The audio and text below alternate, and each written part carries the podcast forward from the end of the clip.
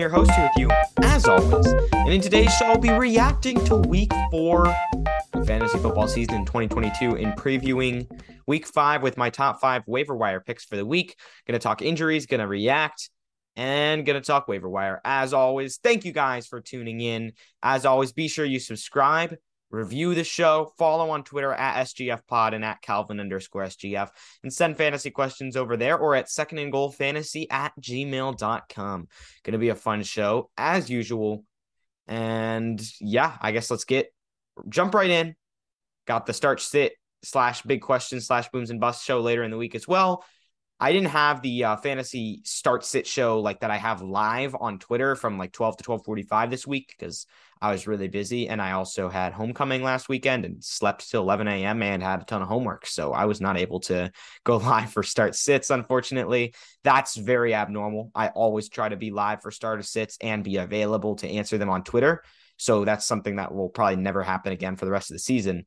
I'm always available otherwise. So send me DMs feel free to tag me as well. And yeah, I'll answer all of your fantasy questions. So let's jump right into it with the news. News and some injuries to start out with. And of course, a couple of these injuries actually, I said I slept until 11. There was a London game, unfortunately. And so that was a bad time to be out late last night, which I was. So then I slept in missed the start of kickoff and didn't take out Alvin Kamara and Michael Thomas in a couple leagues, which is unfortunate because they were both out in this game and are both uncertain coming up. The Saints had a lot of injuries. Winston was out, Kamara was out, Thomas was out, lots of stuff that was notable there for sure. And so obviously we have to keep an eye on their statuses for next week. I'll talk about Latavius Murray in just a moment um, as well. But of course, both of them missed time. So uh, we of course we got to run down the latest with all these guys. So after week four, of course, some other guys got injured as well. Tua Tagovailoa recently got ruled out for Miami's upcoming game against the Jets. He, of course, was in concussion protocol the doctor got fired, crazy stuff going on there. This hurts the offense because Tua Tagovailoa was seeing a nice little breakout. He was playing some good football, and he's you're going to probably miss him a little bit at quarterback, but you're probably also going to miss him for the reasons of Tyreek Hill and Jaylen Waddle, who may not be as consistent. I still like Hill over Waddle, but they're both, I mean, they're seem pretty close together. But of course, Tyreek Hill broke out in a big way along with Jaylen Waddle as well. Cordarrelle Patterson is on IR. He's going to miss the next four games. We're going to talk about his replacements in a bit. Javonte Williams done for the year. It's going to be the Melvin Gordon show. So Melvin Gordon could actually be pretty big for fantasy in the rest of the season. Jonathan Taylor might come back on Thursday. Also, something to keep an eye on. Talk about replacements for him. Actually, I guess I won't in waiver wire because Nyheim Hines is rostered in 60% of leagues. But if he's out there, go get him. Another sleeper to go grab is Philip Lindsay because uh, there might be Frank Reich hinted that Lindsay might get some work even if Taylor's active. So keep an eye on that deep sleeper there. Daniel Jones had an ankle injury. He ran for a couple touchdowns on Sunday as well. Looks like he's gonna be okay. Uh, the Giants might grab some quarterbacks though, just in case he's not. Tyrod Taylor also got injured in that game, so Jones got forced back into the game after being taken out due to the injury. Treylon Burks it actually looked like, I mean, I thought we might have had potentially a season ending injury with Treylon Burks, but fortunately it's just turf toe. However, just turf toe, I mean, turf toe is a major thing. We saw that affect Antonio Gibson big time a couple years ago, or maybe it was last year where he was dealing with that turf toe, just wasn't 100%. This is a big drop for Treylon Burks' stock, unfortunately, and he never really got to see the breakout that we were hoping for from him.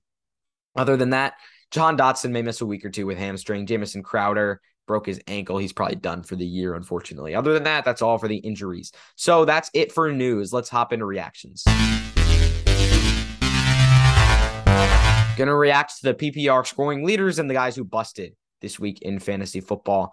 Number one is on the quarterbacks is Jared Goff.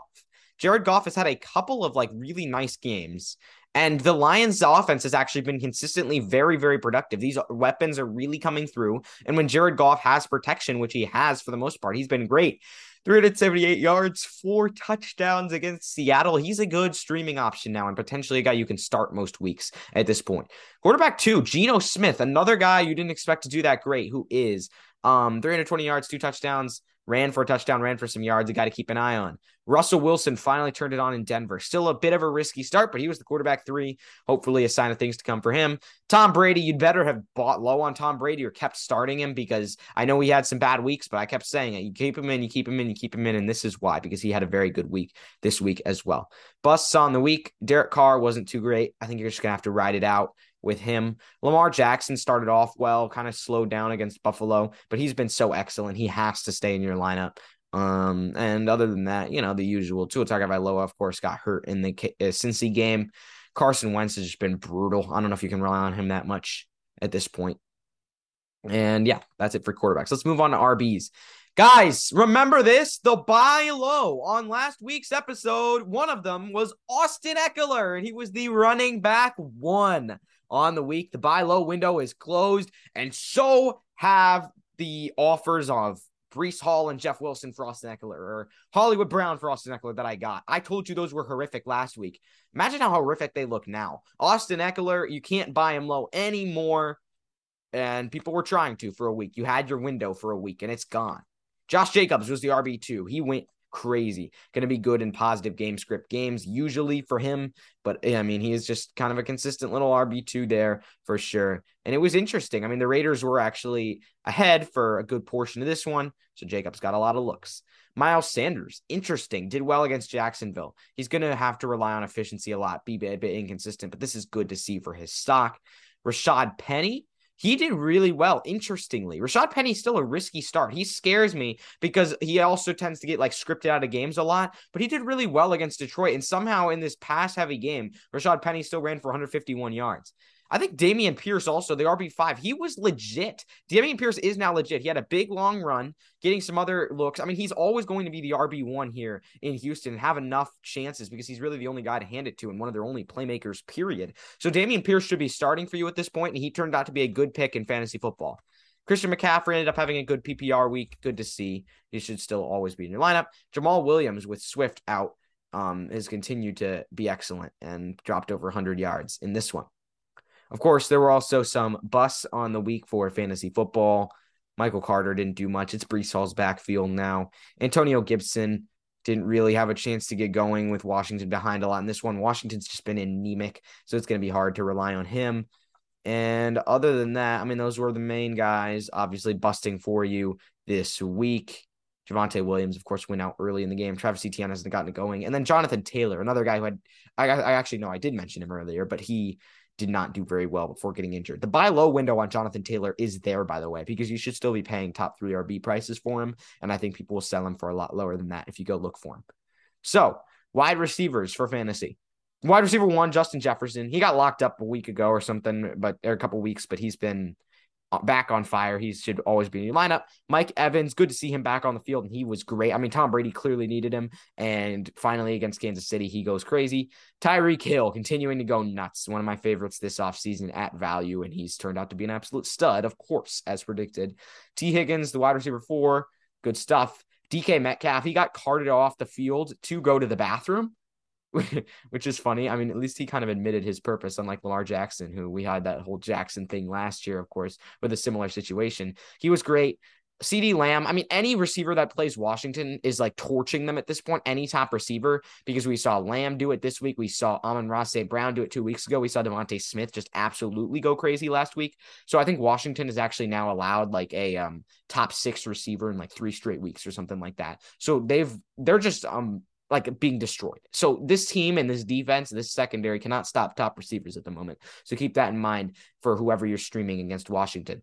Josh Reynolds, interestingly good. He's picked it up the last couple games, maybe a streaming option for you sometime in the future. And those were kind of the big guys who did pretty well over this week. Bus, Drake London.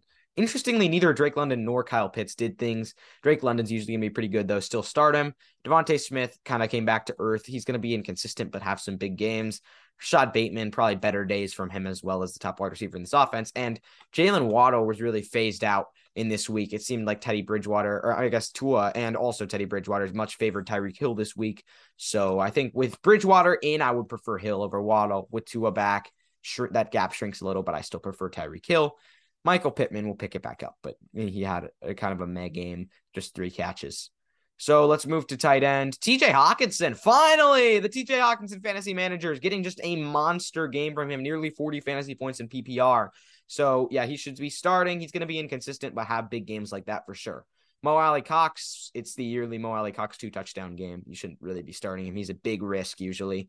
Travis Kelce, we know Travis Kelce. I actually said to sell high on Gerald Everett last week, but if you did hold on to him for one more week, you probably were happy about it. I mean, maybe that was probably actually good advice for you to hold him through the week against Houston because the Texans are such a bad defense. But if you didn't want to risk it, obviously you could have still sold high on Gerald Everett if you could get a good price.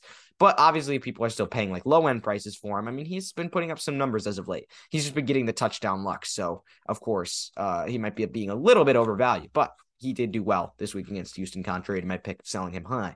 Zach Ertz, the tight end five. Zach Ertz has actually been sneaky good. Like he should be a starting tight end in all formats for sure. And then Pat Freiermuth had an interesting game. Maybe he'll have the connection with Kenny Pickett in the future busts on the week for tight end. Kyle Pitts. Oh, come on, Kyle Pitts. I think the buy low window is still open and it's open even wider now for Kyle Pitts after having a bad game this week.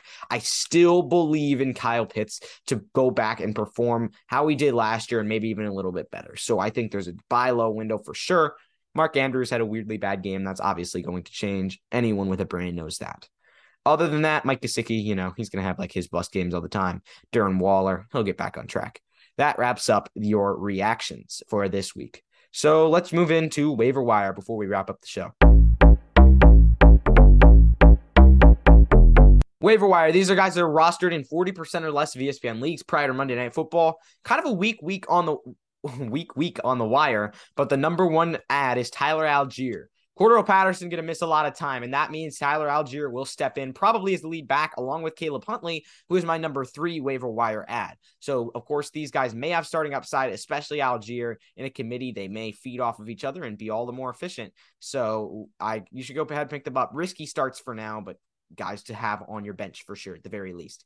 George Pickens also had a nice game, over 100 yards with Kenny Pickett. If Pickett's going to stay in, which it looks like he will for next week, George Pickens could be very, very good. He's my number two waiver ad. Brian Robinson looking like he's going to come back this week. Obviously, there was some hype about him taking over for Antonio Gibson. Gibson has looked good, but I think Robinson could look really, really good as well and potentially have a big role. And Latavius Murray, pick him up, of course, if Alvin Kamara sits another week. He got a touchdown and some work over the week, so he could be good in a potential risky start if you need one that wraps up the show. Thank you guys for tuning in. Be sure to follow on Twitter at Calvin underscore SGF at SGF pod. Send fantasy questions to second goal fantasy at gmail.com. Subscribe, rate, review, all of that. I'll see you guys on Thursday. Be back on Sunday for live starter sits and taking questions on Twitter. Thank you guys for listening, and I'll see you next time.